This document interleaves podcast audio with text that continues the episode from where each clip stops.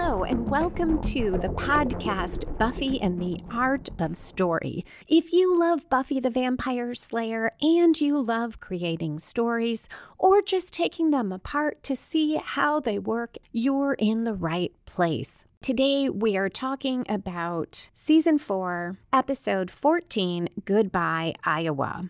I am Lisa M. Lilly, novelist and founder of writingasasecondcareer.com. If you like supernatural thrillers or female private investigator mysteries, you can check out the first in each of my series free at lisalilly.com. That's L I S A L I L L Y.com slash free. As to Goodbye, Iowa, in particular, today I'll talk about the episode being as much about theme as plot, repetition and exposition that slows the pace as characters tell each other things that we as the audience already know, the role that dramatic irony plays in pacing and tension, and more moments like those we saw in previous episodes that undermine the initiative's power as a foe, as well as a pretty big story question or character question that goes unanswered. As always, there will be no spoilers except at the end to talk about foreshadowing. Okay, let's dive into the Hellmouth.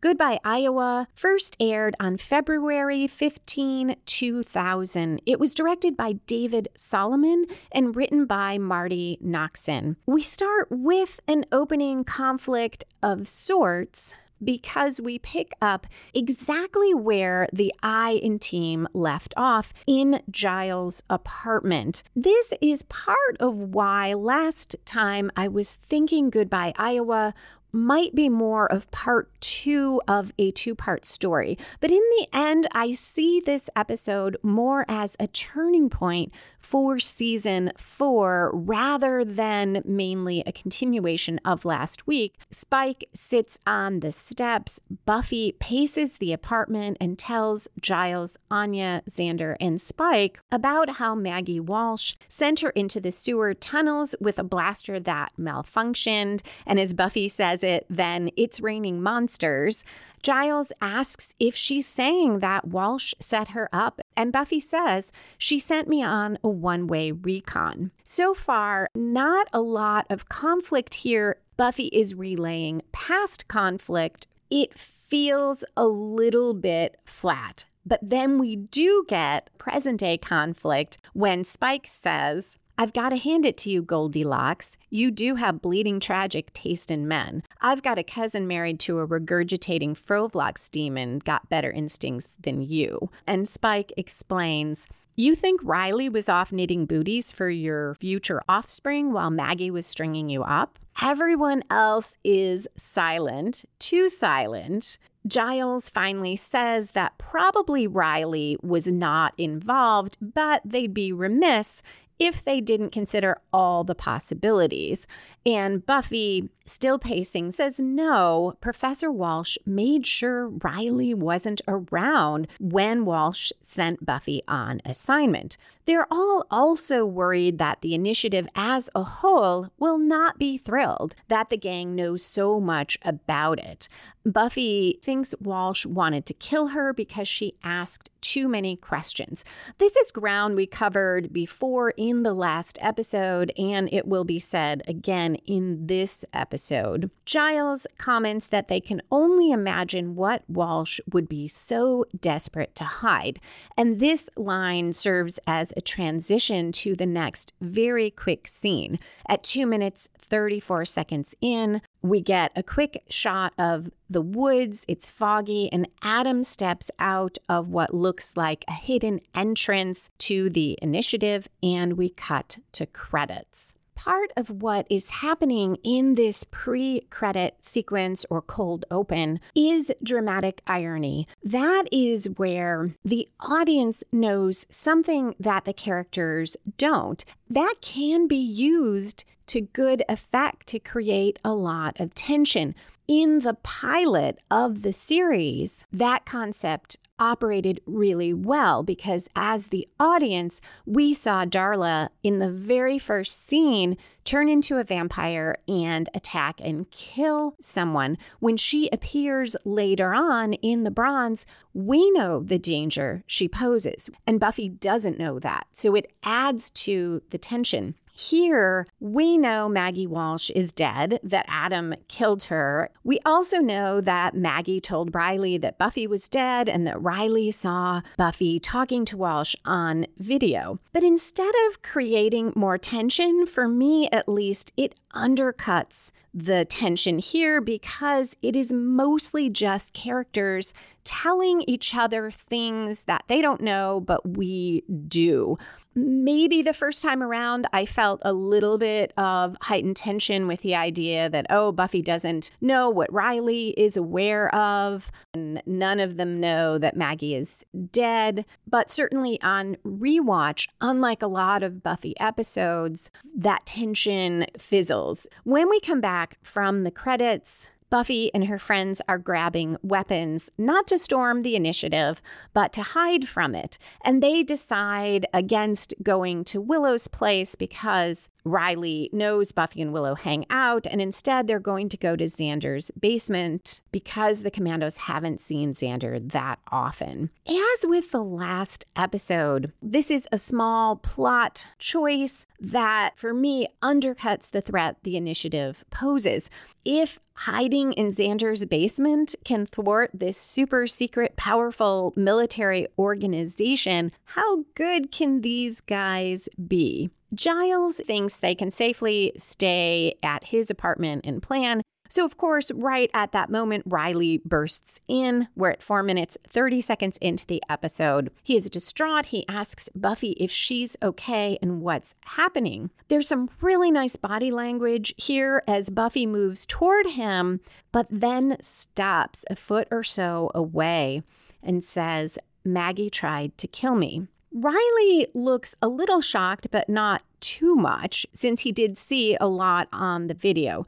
Anya leans forward and says to Riley, It didn't work, but they're all upset anyway. One of my favorite Anya lines. Riley wants to hear everything in detail. It must be a mistake. And Xander argues there was no mistake, and he demands that Riley tell them what Riley knows about all of this. Riley explains he was on a mission. He doesn't tell them what Maggie said to him, and he goes on, let's just keep our heads, not jump to any. And he's about to say conclusions, but he sees Spike and leaps to his own conclusions. Unlike when Riley saw Spike before and Spike was dressed in Xander's clothes, now Spike is wearing jeans and a black t shirt and is much more recognizable to Riley. Somewhere around here or a little before, we should have seen an inciting incident or story spark that sets off the main plot.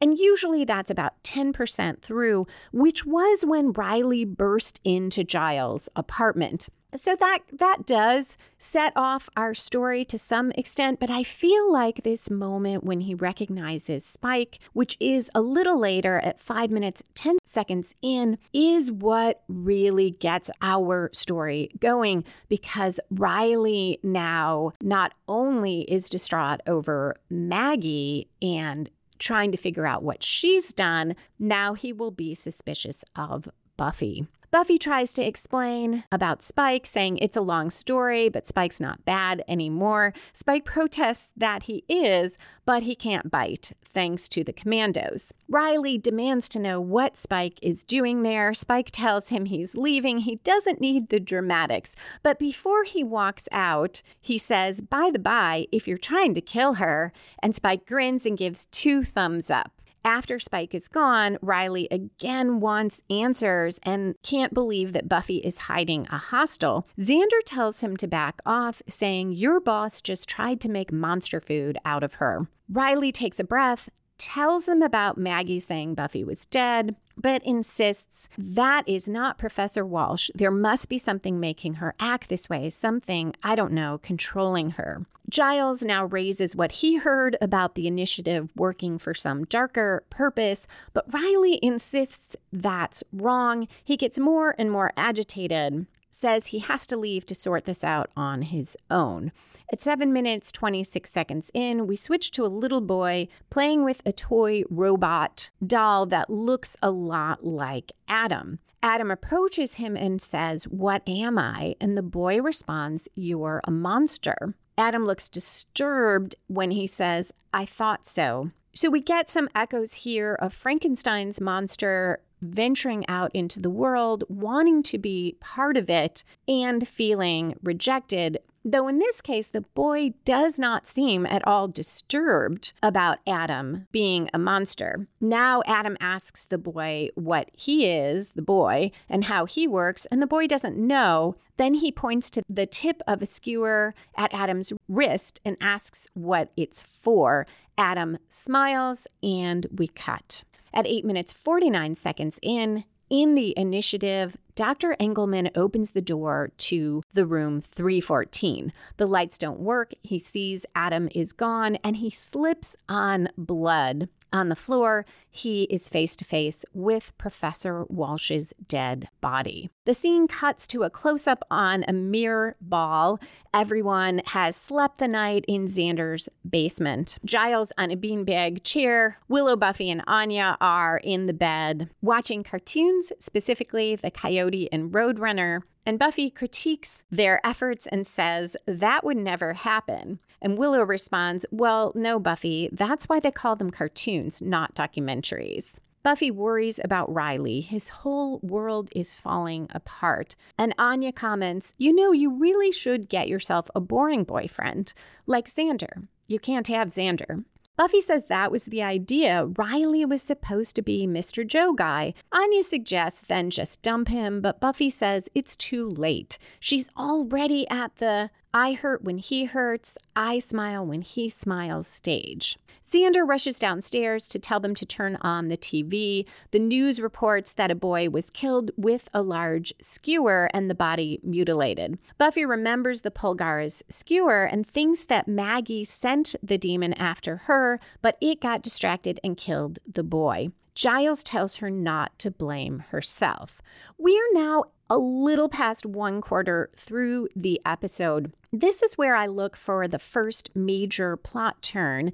It should come from outside the protagonist, spin the story in a new direction, and raise the stakes. At 12 minutes 12 seconds in, Buffy says she won't blame herself. She's going to the crime scene to find the Polgara, and she tells the others to keep researching, but she will make the Polgara pay. And she goes on, I'll make him die in ways he can't even imagine. They all stare at her as she gives this speech. Anya particularly focusing on Buffy's outfit, Buffy looks down and says, That probably would have sounded more commanding if I wasn't wearing my yummy sushi pajamas. This does take things in a new direction for Buffy. She's going to hunt the Polgara. I'm not sure it raises the stakes, which are already pretty high. Side note on the yummy sushi pajamas I watched this hanging out at my parents' house. I didn't live there at the time, but I must have come to visit and for whatever reason had the TV on. And my dad came in and watched a little with me. And he didn't know anything about Buffy. He just came in on this scene. At the commercial, I said something about it being pretty funny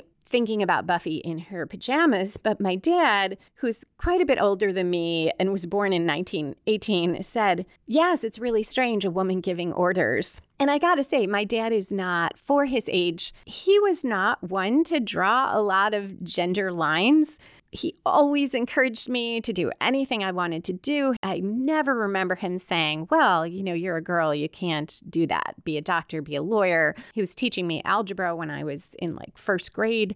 But I guess for him, it, it just that was the strange part. He didn't even get the pajamas thing. So we also get a shift for Riley in the next scene. And it really spins the story for him.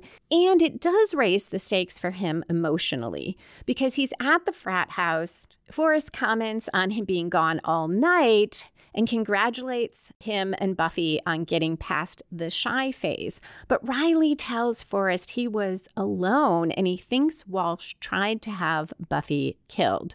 Forrest at first seems confused and concerned, but when Riley says Buffy thinks it's because she asked too many questions, so again, we hear that theme. Forrest shifts gears and says Buffy tends to put her nose where it doesn't belong. Forrest also suggests Walsh might have found out Buffy was up to something bad. Riley wants to know what Forrest has against Buffy, and he responds, It bugs me that she's using you to infiltrate our operation. And he goes on to argue the professor is not stupid, and if she tried to kill Buffy, maybe Buffy needed killing. At 14 minutes in, we get that shift for Riley I was talking about because Graham enters and tells them that Walsh is dead. Side note on Forrest, to be fair to him, in some ways, Buffy was infiltrating the organization through Riley. Now, that was not Buffy's goal. She wanted to work with them and she wanted to work with Riley. She was excited about it,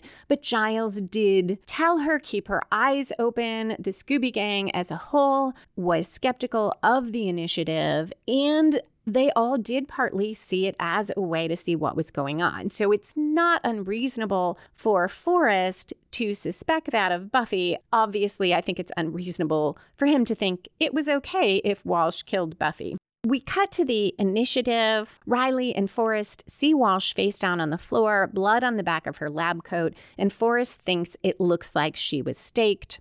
Riley talks about the Polgara. Forrest insists it was Buffy. Riley grabs him by the shirt. They're about to fight, but Engelman breaks them apart, telling them Washington is sending a team to do an internal investigation. But he agrees it probably was the work of the Polgara and tells them the demon escaped. He also orders them to go back to quarters. But Riley says he's still in charge until the brass arrive, and he orders the commandos to suit up. He scratches his hand as he talks and tells them they're going to find the Polgara. At 16 minutes 32 seconds in, we cut to military vehicles, commandos getting out with weapons. They also go into a gated mausoleum or crypt, which has the word law over the top. Something I only noticed on this watch. I'm not sure what it means, but it's kind of cool. And apparently, it is Spike's crypt. We cut to the interior. Forrest and Graham go in.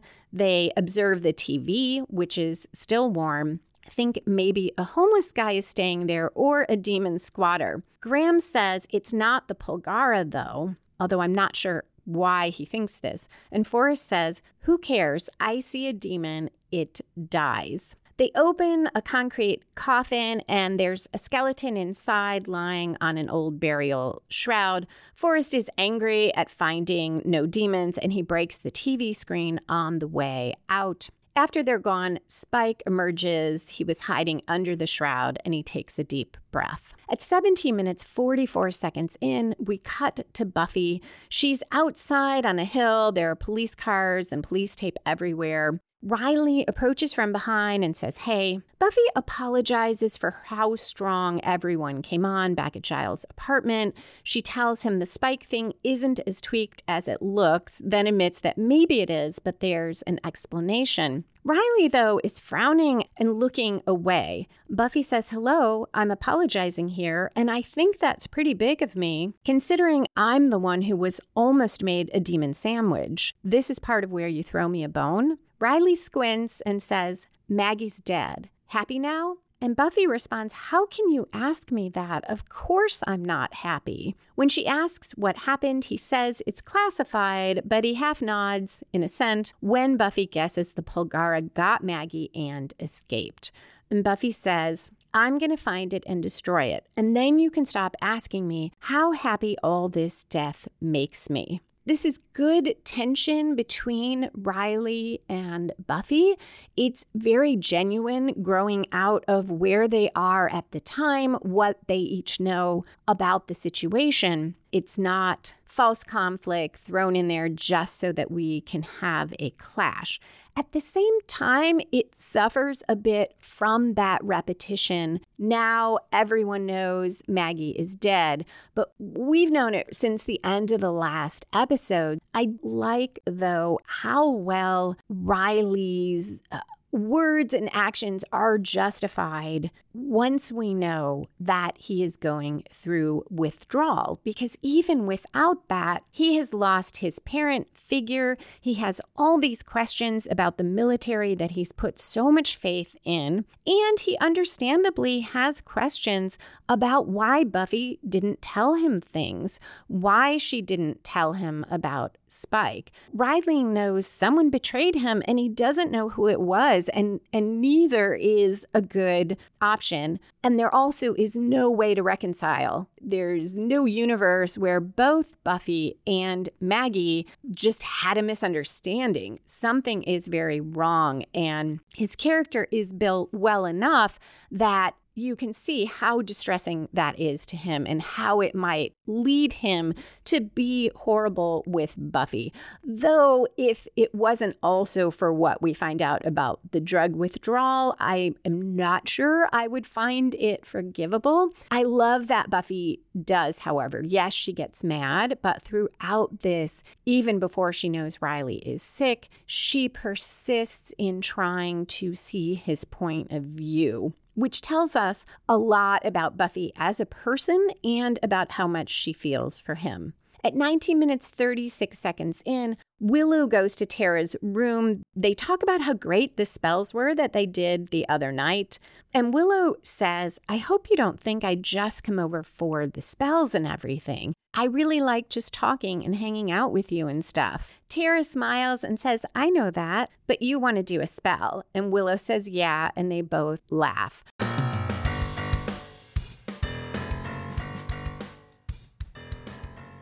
If you find the breakdown of plot points and story elements on this podcast helpful, and you want feedback on the plot of your story or novel, you might want to take advantage of the plot and story element critique that I offer at writingasasecondcareer.com slash plot help. This service works well if you want feedback on your plot before you start to write, or if you're stalling in the middle of a draft or project and you suspect part of the issue is the plot, or if you are finished with a first draft, but you're not ready to, or you aren't able to spend $1,000 or more on a full story edit of your manuscript, the critiques I offer include a look at all your major plot turns, either based on an outline you create or filled out story structure worksheets that follow the format that I use in the podcast, as well as a look at the first 1,200 words of your story or novel. The service right now, as I'm recording this on June 24th, 2021, costs $139. There are only limited slots available, but patrons of Buffy and the Art of Story get 10% off. If you want to check it out, you can find details at writingasasecondcareer.com slash plot help.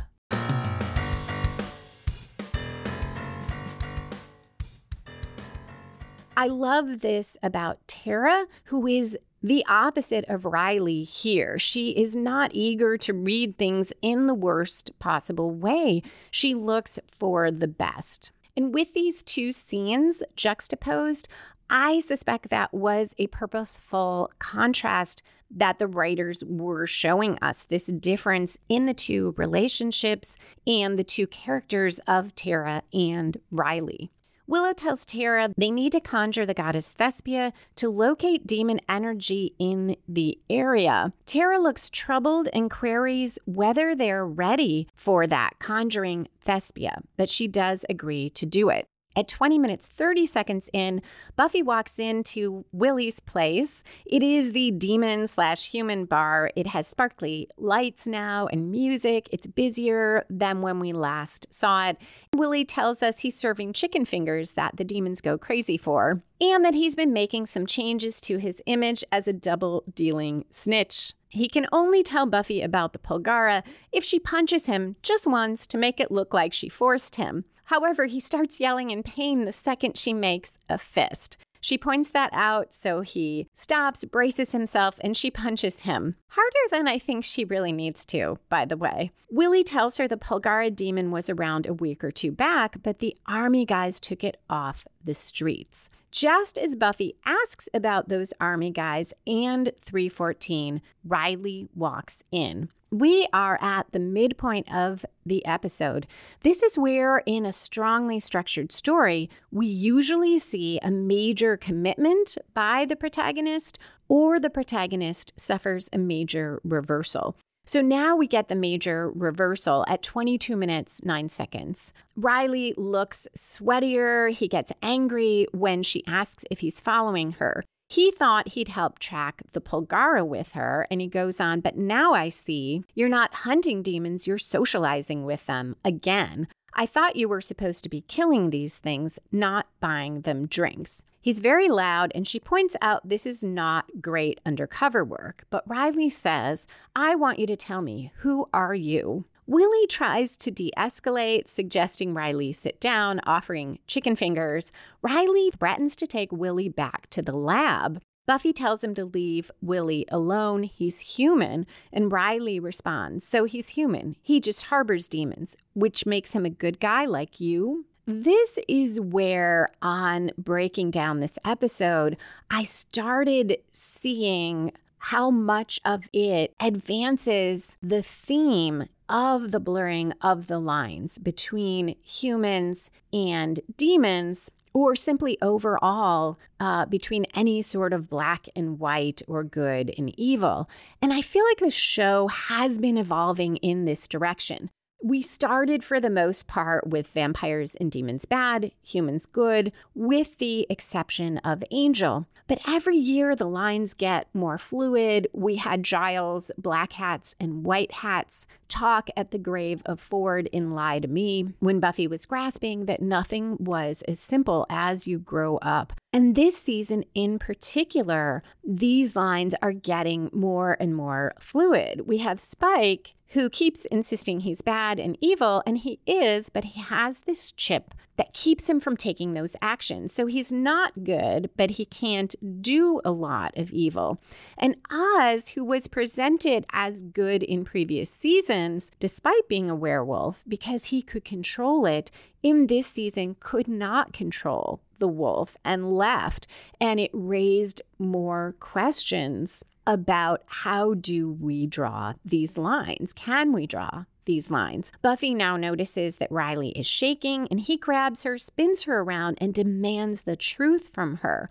Buffy says, You have the truth. You were just too screwed up because of what happened to Professor Walsh to see it. She breaks his hold on her and says, Now let go of me. Someone who looks like a middle aged human woman in hat heads for the door. Riley pulls a gun, tells her she can't leave until he says so. Willie interjects that there are new rules here no killing. Riley responds, Right, except the rules don't seem to apply much these days, do they? Buffy inches closer to him. Riley's whole arm is shaking, and he says to the woman, Like if I shot you right now, I don't know if I'll have a corpse on my hands or one pissed off vampire. With the gun still pointed at the woman, he looks between her and Buffy as he talks about lies and truth and who to believe. The woman trembles, almost sobbing. Riley turns away, sweeps the glasses off the bar, and puts the gun down. The woman runs out. Buffy slowly approaches Riley, who is shaking more, and he asks her what is happening. To him, we cut to a commercial.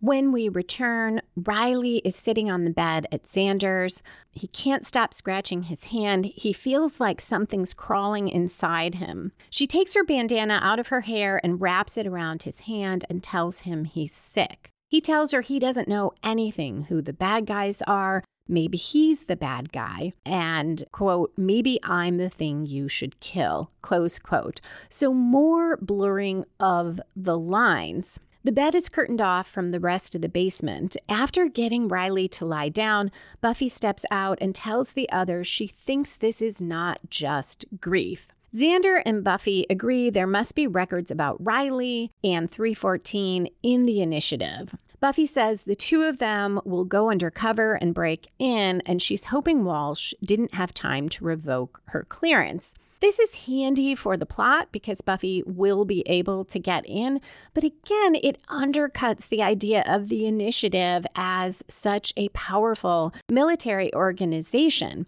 As soon as Forrest suggested that Buffy might be the one who killed Walsh, her clearance should have been revoked. Sure, Forrest was wrong, both Engelman and Riley disagreed with him, but you would think that they would be on the side of being super careful with security in the initiative after someone killed Walsh. Anya is not thrilled with this plan of Buffy's and says, Hey, remember before? No Xander not in a boyfriend way or a lead him to a certain death way. When Buffy argues Xander's the only one with military experience, Anya correctly points out he doesn't have military experience. He was G.I. Joe for one night. Xander reassures Anya that he'll be okay, but she still wishes he could do something else, like Xerox handouts. Giles tells Buffy still no luck in figuring out where the Polgara demon is, and Buffy says keep looking. This is a good segue to Willow and Tara, but again, it is something of a lack of forward motion in one part of the story because we keep returning to Giles in the basement saying we're getting nowhere.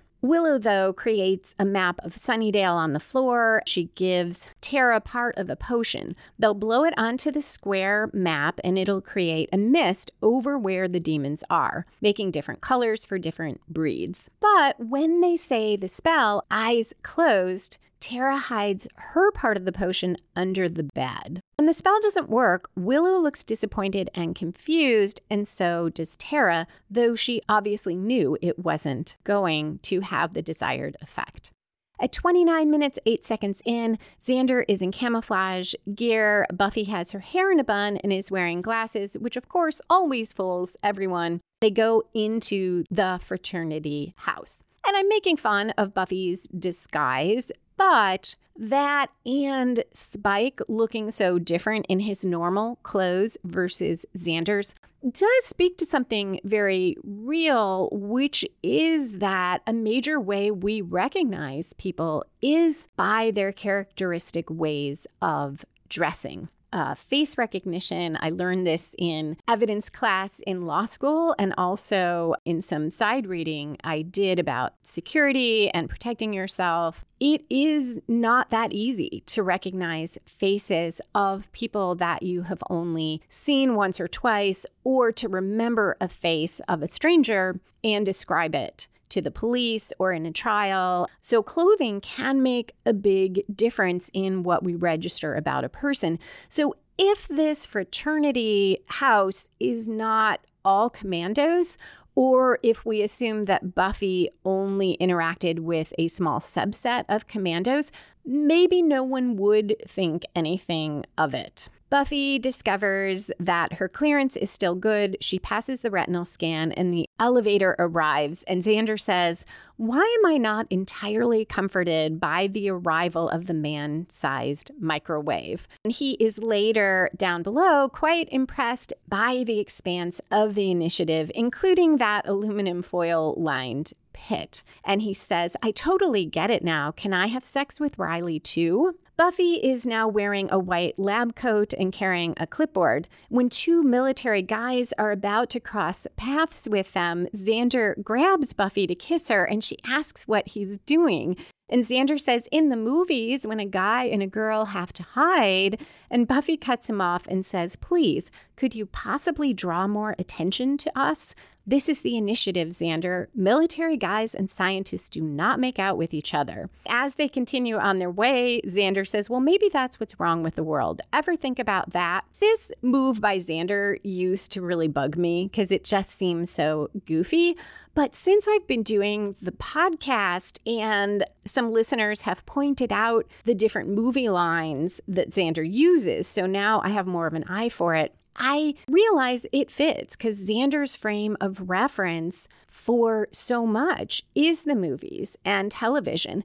Even his ways of helping the group is a mix of what he experienced on Halloween and kind of what he's drawn from different war movies and shows he has watched. At 31 minutes, 8 seconds in, Willow is now at the basement telling Giles and Anya that her spell didn't just go wrong, it totally failed.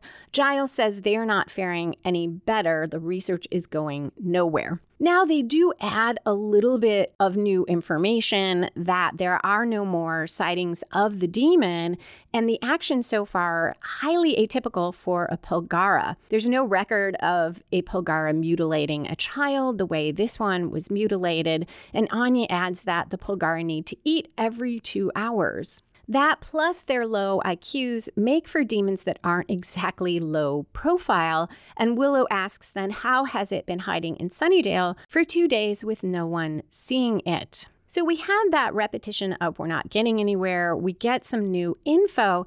But this scene is unusual for Buffy, and we've had a few of them here where we are just getting exposition. It's not coming out through conflict, something that Buffy writers usually do so well. And here it's more just, okay, characters gotta tell each other things and they gotta tell us things. So here it is. And in some ways, in a novel, when you need to do that, and it, it, would be maybe more time consuming to have it come out through conflict, or you just can't think of anything, it's a little easier to deal with this because you can, in narration, just give the audience the information. You can take a sentence and fill them in. Giles learned in his research XYZ and was disappointed he didn't learn anything more. But with a visual medium, like a television show or a movie, information has to come out through dialogue. At 31 minutes 50 seconds in, Willow pulls aside the curtain in front of the bed to check on Riley, and he is standing right there. He wants to know where Buffy is. They don't want to tell him, but finally admit that Buffy went to the initiative to try to find out what is making Riley sick. He denies that he's sick even though he looks worse, more feverish, his motions are jerky. He's also angry that Buffy went there. She doesn't belong in the initiative. Willow tries to convince him not to go after her, that he'll get Buffy killed. I'm not sure that I buy that. Buffy's already gone into the initiative. Whether Riley is there or not, it seems to me there's the same risk. Although I suppose Willow's view could be that Riley will expose Buffy and maybe otherwise she'll get in and out without anyone noticing. So now I am looking for that last major plot turn because we're about three quarters through the episode. And that's typically where we see it. It grows from the midpoint and takes the story in yet another new direction. And here that happens at 32 minutes 26 seconds in because Riley shoves Willow to the floor and leaves. And his leaving to follow Buffy sets the stage for a showdown between her and Riley and the initiative. So that's a new direction. And it does raise the stakes in the sense that Riley has shoved Willow and she is knocked to the floor. And this tells us how extreme the effect is on Riley of what's happening to him. At the initiative, we get more exposition. Buffy and Xander overhear Dr. Engelman and another guy in a lab coat talking. Engelman warns of the dangers of withdrawal getting worse for the commandos the longer they are without their meds. And they talk about how the guys don't know they've been getting meds through food and they have to get them in stat. It's not clear to me why the commandos aren't eating. I guess the idea is they have been staying in the field. We later find out it's been two days hunting the Polgara. The lab coats also talk about how they need to find Riley, who is, quote, too important to the work to lose now, close quote. We now cut to Spike going into Willie's place. Willie knows him, so he's clearly a regular. He's complaining about the army guys running him out of his place when a heavy hand drops on his shoulder. Spike turns and gets punched in the face. On this watch, I see it's clearly a demon hand. The very first time I watched the episode, I thought it was going to be Riley who punched Spike out. And I do think uh, the writers probably wanted you to think that if you didn't look closely enough and see that it was a demon hand and arm. We then cut back to Buffy and Xander still listening to the lab coats. So, this is an example of something you can do if you are stuck with a long exposition scene, which is to either bookend it with something that has action and leaves a little cliffhanger, like Spike with the demon punching him, so it keeps the viewer or reader engaged while they go back to this exposition scene. I said bookend, but I guess it's more you can interrupt it with that. Or we could have started with that Spike scene, then did the whole overhearing scene, then go back to Spike. But either way, it's alternating something with more action in conflict with exposition. And that can also be good, even if you have conflict in your dialogue heavy scene, to alternate it with a more action oriented scene to keep the pace going. Xander and Buffy listen a little more and then follow Engelman into a back room. And Buffy grabs Engelman and says, Now, I don't generally like to kill humans, but I've learned that it pays to be flexible in life. She wants to know what they did to Riley and what was in 314. Engelman warns her someone will be coming. They must have seen her on the monitors. Riley rounds the corner and says, The monitors are non functional at this time, sir. Went down about 10 minutes ago. Buffy is concerned because she didn't do that. Riley looks worse. He now has dark spots under his eyes. Engelman admits Walsh wanted Buffy dead, but he tells Riley the initiative has no interest in eliminating the Slayer. That was Maggie's own idea. Buffy says, Why? Spell it out for me. I feel an attack of dumb blonde coming on.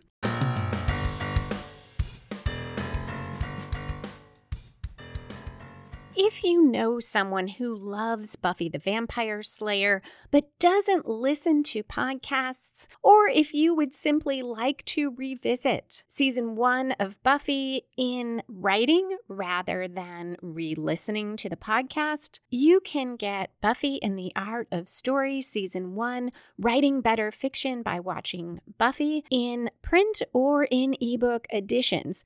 I also have available the first part of season two in book form. Each of the episodes is included, and there is all the content from the podcast just edited to be a little more polished and shinier so you can relive the episodes that way if you are a storyteller, the books also include topics at the beginning of each episode so that you can flip to the ones that you might find most helpful if, for instance, you want to read all the things about subplots or everything about character arcs.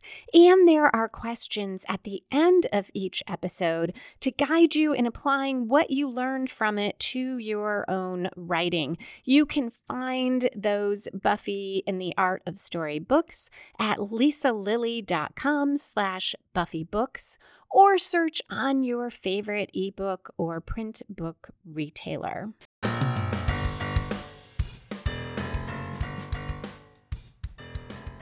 Engelman says it was because of the project and it has escaped. Riley says that's enough. He's making Maggie sound like some kind of psychopath, and she was a brilliant woman trying to help people. Buffy tells him Walsh was feeding him drugs. Riley accuses Buffy of doing this to him. It all started because of her, and he grabs Buffy and wants to know what she did to Walsh. Buffy shoves him away and tells him to stop. This isn't about them. So there's obviously some conflict here and escalation of it. As with the other scenes, though, it is a little bit slower than normally conflict in Buffy is because we still have that aspect of now Buffy is telling Riley the thing that she just overheard from Engelman. I think that is probably because we want Buffy as the protagonist to be the one to tell Riley this. We want conflict. We want him to have a reason not to believe her versus if Engelman told him directly. But if it came out through Engelman Riley conflict, it would have kept the pacing faster. After Buffy shoves Riley away, she says, Everything we need to know is here. We just need to find out what was in 314. A commando's body drops on the floor. They all look up and see Adam on a catwalk above, and he says, Me. And we cut to commercial. When we return, it's 35 minutes, 47 seconds in. Adam does a bit of a soliloquy. He has been thinking about the world and he wanted to see it. That's why he escaped. And he says, I saw the inside of that boy. And it was beautiful, but it didn't tell me about the world. It just made me feel. He goes on that he wants to learn about himself, what he is, and he leaps down to the level that Buffy and the others are at, which perhaps is symbolic um, that he comes down to their level. He pulls out a plastic computer disk. The uh, they were, I think, like 3.5 inches. Big advancement when they came out instead of the old floppy disks.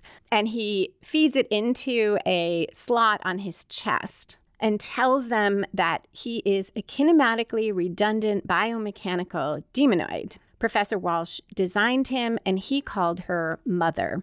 Engelman tells him Maggie would want him to stand down. Adam agrees, but he says he seems to have a design flaw. He talks about all the different things he's made of. Buffy says he is pieced together from other demons, and Adam says yes, and of humans and machine. And he says, quote, which tells me what I am, but not who I am, close quote. Which hits on another theme of this episode, which is related to that blurring of the lines. But the episode is really about identity. We had Riley saying to Buffy, Who are you? And now Adam is saying, Who am I?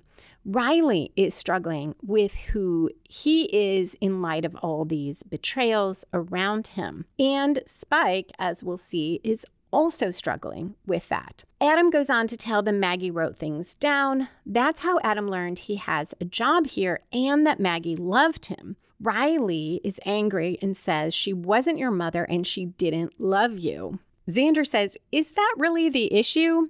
And Riley says she made you because she was a scientist. Adam feeds in a disc labeled Riley, and he says that mother made Riley too. Riley denies that Maggie is his mother. He has a mother. And Adam says, yes, an earth mother. But when he met Maggie, Maggie shaped Riley's basic operating system. She taught Riley how to think, to feel. She fed him chemicals to make him stronger. And he goes on that Adam and Riley were her favorite children, her art. They are family. Riley denies that he and Adam are brothers, and Adam says, That's pain, isn't it? Why?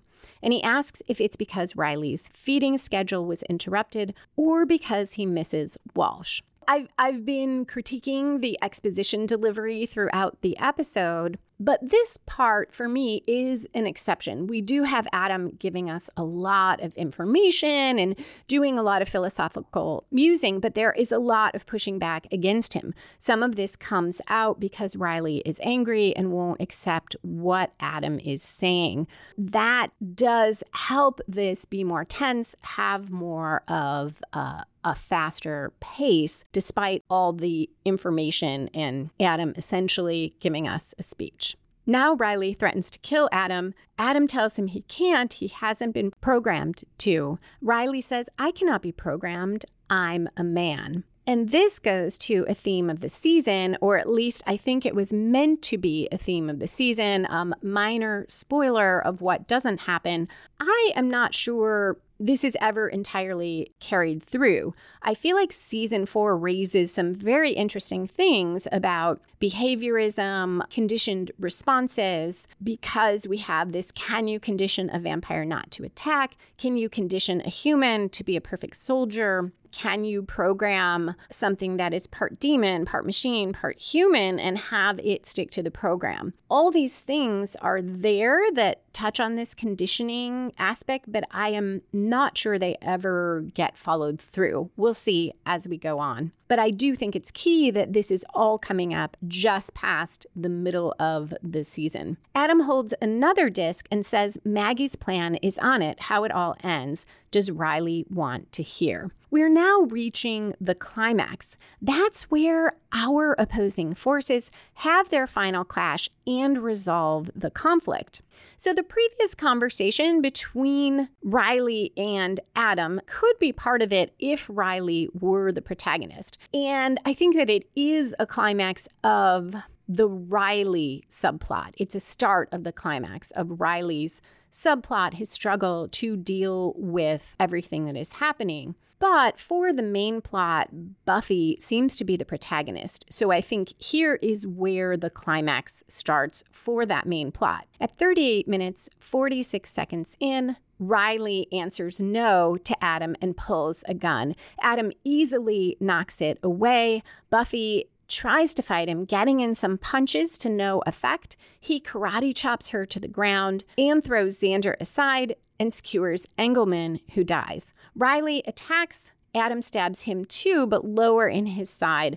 Buffy tries again. She and Adam are fighting. Other commandos try to get into the room. Adam pulls back, thanks them all, says it's been very interesting, and climbs a ladder to leave.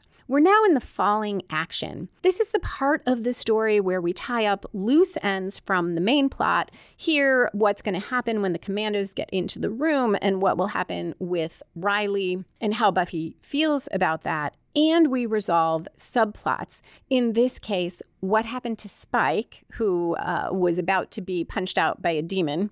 And there is a subplot that does not get tied up, which I'll talk about in a moment. At 39 minutes, 39 seconds in, Buffy goes to Riley, who is slumped against the wall in terrible pain. The commandos break through. Xander tells them there was a demon who escaped up above. Buffy tells them it wasn't the Polgara, it looks like it's half man. So, a little bit more characters telling each other things we already know there is some conflict here because will the commandos believe Buffy and Xander as Adam is nowhere to be seen? And Forrest says, Right, and you just happen to be in the neighborhood. But Riley says Buffy's telling the truth. He saw it kill Engelman. He tells them to go after it. Some commandos leave to give chase. Forrest and Graham stay. Forrest tells Buffy to back off. They'll take care of Riley, take him to a military hospital. And when she says no, the other commandos who are left draw their weapons on her. Xander approaches. All he says is Buffy, but he's so compassionate and clearly concerned, and she backs off. This is a nice moment for Xander, and this is where he really helps Buffy, less from this military experience and more being there to ground her and help her better evaluate what to do. Forrest and Graham take Riley out, and we cut to Spike. It's 40 minutes, 49 seconds in. The demons throw Spike, beaten and bloody, onto the street. The one who first punched him is angry that Spike's been making war on demonkind with the Slayer. The demon says he doesn't hold with killing other demons, but he'll be inclined to break that code himself if he sees Spike around again. These scenes with Spike at the demon bar getting punched out, even the one where the initiative guys are in his crypt, really could be in any episode. They don't need to be in this one. I see them as being here to add that bit of action in an otherwise fairly talk heavy episode, but also they fit the theme. Like Adam, Spike here could ask himself what he is. He's aligned with the Slayer because he is waging war on demons, but he's not. He's not doing it because he thinks they're evil. He's doing it because fighting is fun. He is still evil, but he can't act on it, and he has no desire to be good. He's also no longer welcome at Willie's, which is probably the most telling part because Willie's seems to be open to demons and humans alike and vampires, but Spike is, in essence, none of those things. We cut to Willow and Buffy walking on campus. It's daylight. Buffy says there's been no word from Riley. And she goes on, No way I can get to him until I come up with a better plan than storming in and getting us all shot. And Willow responds, Yeah, you might want to work the kinks out of that one. Buffy also worries about Adam, who she could barely fight. It's like Maggie designed him to be the ultimate warrior. And Willow says there's got to be a flaw. And Buffy says, I think the part where he's pure evil and kills randomly was an oversight. Buffy also says she should never have let them take Riley. There's no way he can be okay. Everything he's ever believed in has been taken away, and he has nothing to hold on to. We cut to Riley lying on a hospital bed, bare chested, his midsection bandaged, and he looks at his hand, which still has Buffy's bandana wrapped around it. And we cut to credits. Before I go to foreshadowing, and there's quite a bit there, I want to say one more thing about the initiative as a foe.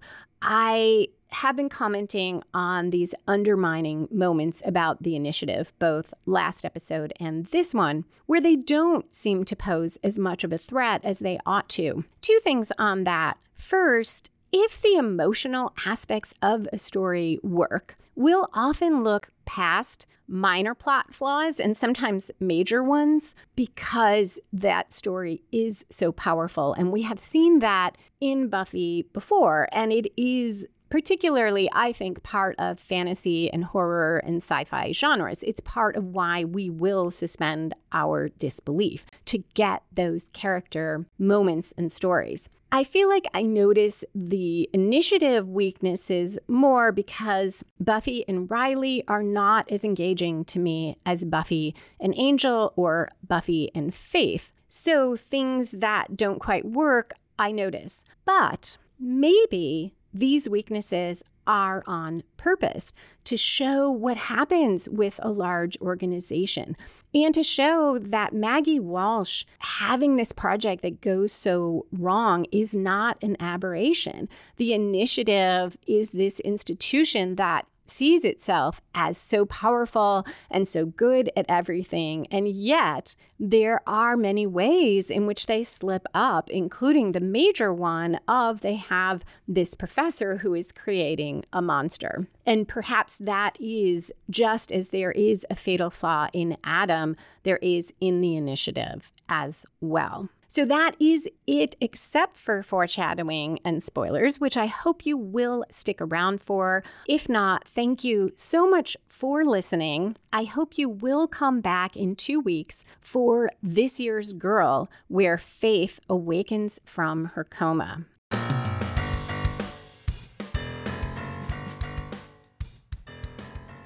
And we are back for spoilers and foreshadowing. Spike's line, I've got to hand it to you, Goldilocks. You do have bleeding tragic taste in men. This foreshadows so much. In season six, Spike and Buffy, he will call her Goldilocks. Again, he uses it more as, I guess, a term of endearment. Buffy is not happy about it. And in, I forgot the name of the episode, but the one where she becomes invisible, she will cut her hair because of it. Also, this foreshadows that Spike and Riley will keep clashing, and Spike is the one who shows her Riley getting bitten by the vampire on purpose. Basically, shows her Riley's betraying her. It's so interesting that so early on, he's the one who says what the others are thinking that maybe Riley was in on this plot. Also, Willie's place is key. Riley goes into Willie's place and he's struggling with who is a demon, or vampire, who is human. He can't differentiate. He doesn't know who's the good guy and who's the bad guy. In season five, this storyline where Riley ends up paying vampires to bite him, which leads to the breakup with Buffy, it starts in Willie's place when a vampire who looks human sits down with him, is coming on to him, and he immediately recognizes that she is a vampire. So he gets better at telling the difference. And he also gets darker because he will dance with her, get close to her, and stake her. So lots of foreshadowing there. Very fun foreshadowing Anya watching the cartoons with a coyote and roadrunner made me think of season five when Anya suggests they can stop Glory by dropping a piano on her, clearly drawn from the cartoons. In Spike's crypt, the interplay between Forrest and Graham, Forrest says, Who cares? I see a demon, it dies. And this foreshadows Forrest's attitude throughout, but also Riley's in A New Moon when Oz returns and Riley cannot understand how Buffy can differentiate between types of demons and monsters. She is starting to try to tell him about Angel, and he has this reaction a demon's a demon. And what does it matter what kind of demon it is? The Willow Tara scenes, so much here this part isn't really spoilers when Tara looks apprehensive as Willow describes the spell, and she covers it by asking about, oh, are we really ready to conjure the goddess Thespia? And I love that because that little moment is a signal we don't recognize that there is something else wrong, something else troubling Tara. And then, of course, we find out when she hides the potion that there is something greater there and realize, oh, maybe it wasn't about the goddess Thespia. She did not want to do this spell we don't find out until season five why Tara was afraid of that spell because Tara believes that she's part demon, a lie that her family told her. I kind of love that that question is not answered, not just in this episode, but in the whole season. And I think it might be the first time we leave open something that big in the middle of the season and don't tie it up. So we are still wondering. It also fits the theme here of blurring the lines human, demon, good, evil, because even if it turns out Tara is part demon, does that really matter? We've seen that Tara is a good person. The fact that we don't get an answer one way or the other maybe is the show's answer to what difference does it make? Maybe it's none. Buffy saying Riley was supposed to be Mr. Joe Guy foreshadows a lot of issues between them in two seemingly opposing ways. In some ways, Riley is not enough Mr. Joe guy for Buffy. She struggled with that in the beginning when she found out he was a commando. And again, now she seems wistful. She wanted to have what she thinks of as a normal relationship. At the same time, in season five, and I, I think we get more hints of it in this season as well, Riley fears that he is not enough for Buffy. He's too normal. Later, he will lose that super strength and he will feel that there's no reason that Buffy could want him. So, lots of foreshadowing. Also, foreshadows Riley's uh, personal struggle, totally aside from Buffy, with who he is outside the initiative outside the military. And he will conclude in season five that he is not happy with who he is outside the military and he goes back to it. At least that's how I read that. We will talk more in season five when that happens. And finally, the most striking line here, which I never noticed before, is that moment in Willy's place when Riley says to Buffy, after um, being upset that she's now socializing as he sees it with demons again, he says, I want you to tell me who are you? And who are you is the name of the second part of the Faith Buffy story story we get this season. So, next episode is This Year's Girl, where Faith comes back. And then Who Are You, where Buffy and Faith are in each other's body. It's so cool to me that we foreshadow not just the episode title, but all of what that episode means. And Riley asks this question now, but he doesn't ask it later. He will fail to ask this question of Buffy or about Buffy in Who Are You? and will have sex with Faith when she's in Buffy's body. And he won't recognize it, despite that she is acting very different. And maybe this episode shows a bit about why. As Buffy goes on to say in Superstar, you can't really expect someone to say, Hey, who are you in that body? Come out of that body, or something like that. But also, you know, we see Riley, he doesn't yet know that much about Buffy, about what being a Slayer is. The world is much more shades of gray than he ever had to deal with. The military has provided this, this organization and structure with very clear lines. And suddenly he is struggling with all of that. And it is really hard for him to understand Buffy's world and Buffy. So maybe that is part of why when Buffy is not quite acting like herself, well, he felt that way during this entire episode. And even previous episodes, A New Man, The I in Team, he was struggling to come to terms with all these things he didn't know about Buffy. At the same time, this question, tell me, who are you? Maybe it tells us why Buffy is so upset that he doesn't recognize anything because when she was doing what she needs to do, doing her job as a slayer, being perfectly reasonable in her world, he suspects her. He's suspicious. He says, Who are you? And then when it really counts, he does not. And of course, it underscores the episode theme of all these characters struggling with who they are. Though, ironically, in this episode, I think Buffy is doing the least amount of that type of struggling. So that is it for foreshadowing and spoilers and for this episode. Thank you again for listening. And I hope you will come back in two weeks for one of my all time favorite Buffy episodes, This Year's Girl, where Faith awakens from her coma and comes after Buffy. If you're enjoying Buffy and the Art of Story, please write a review, share it on social media, or tell a friend.